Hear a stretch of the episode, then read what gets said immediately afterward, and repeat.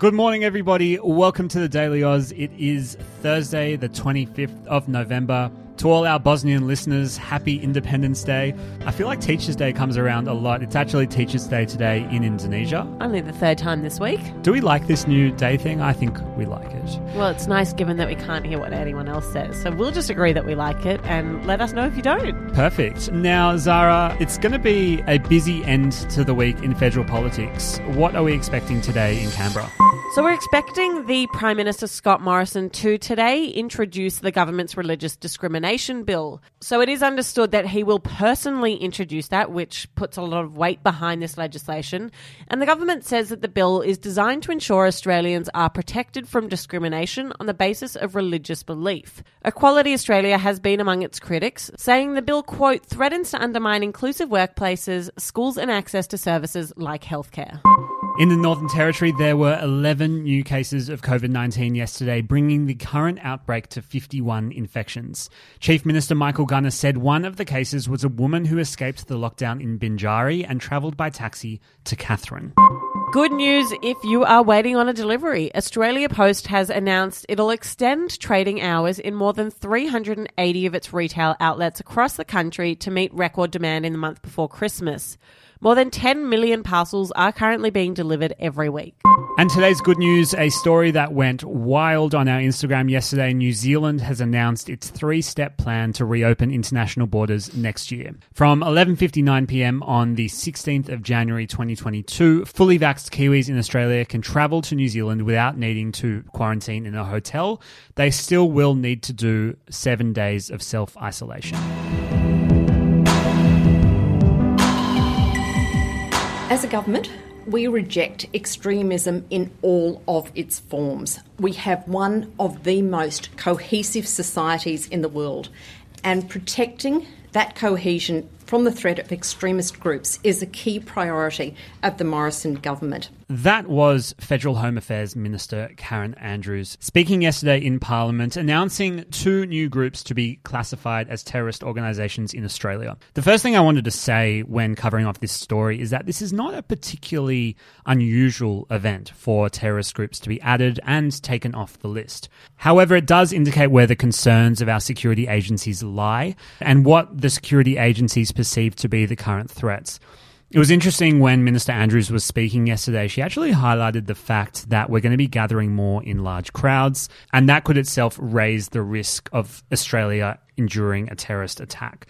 There was lots of information to break down with this announcement. What we thought we'd do today is talk a little bit about what makes a group a terrorist organisation and what that classification actually means in Australia. The two organisations that were yesterday classified as terrorist organisations were one, a neo Nazi organisation called The Base, and two, a Lebanese Shia political party and militant group called Hezbollah.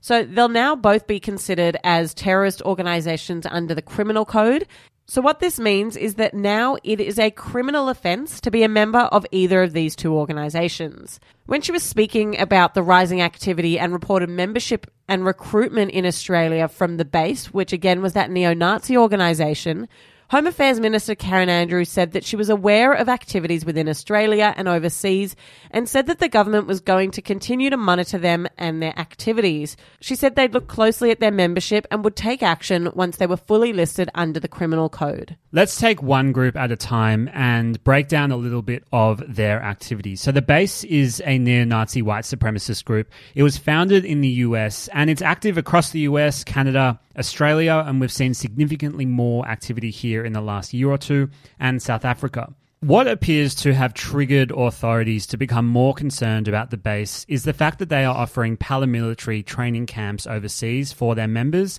and starting to become a more serious, sinister threat in Australia.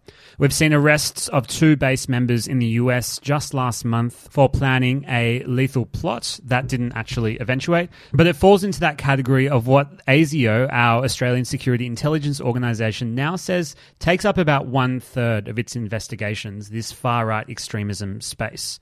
Then we have Hezbollah, and it's a little bit more complex with Hezbollah. There's kind of two arms to Hezbollah there's the political party and the militant group.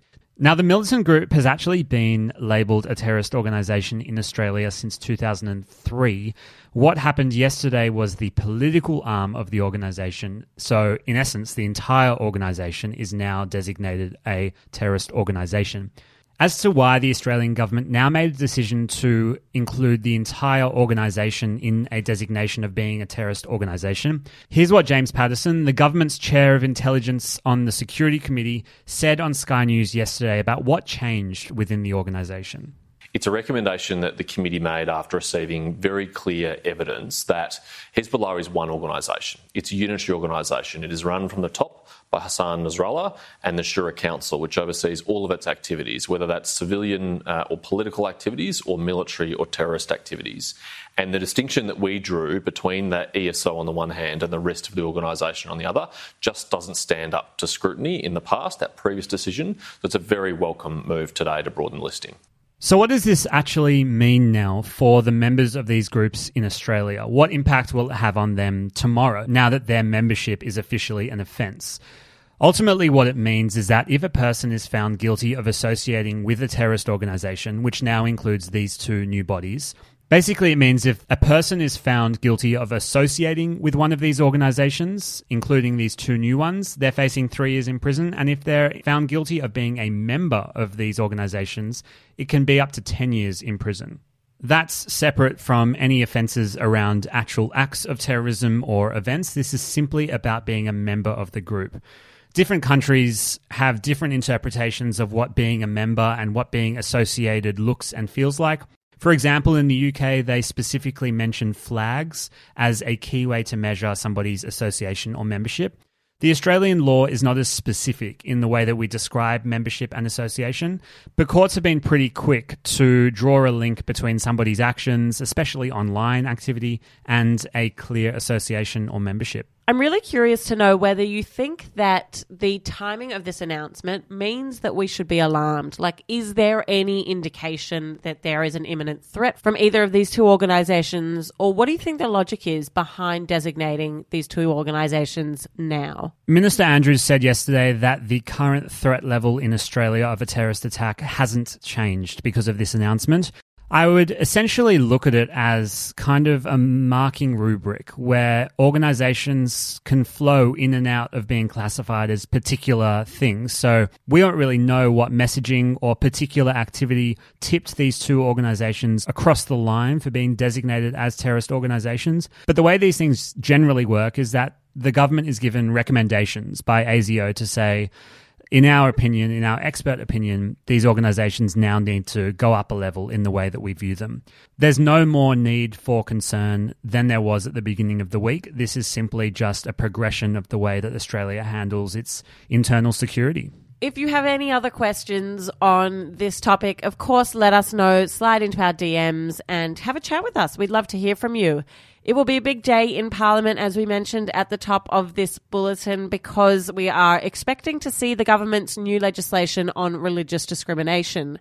We'll bring you all of that information and more tomorrow on the Daily Aus. Thank you so much for being here today and appreciate your support.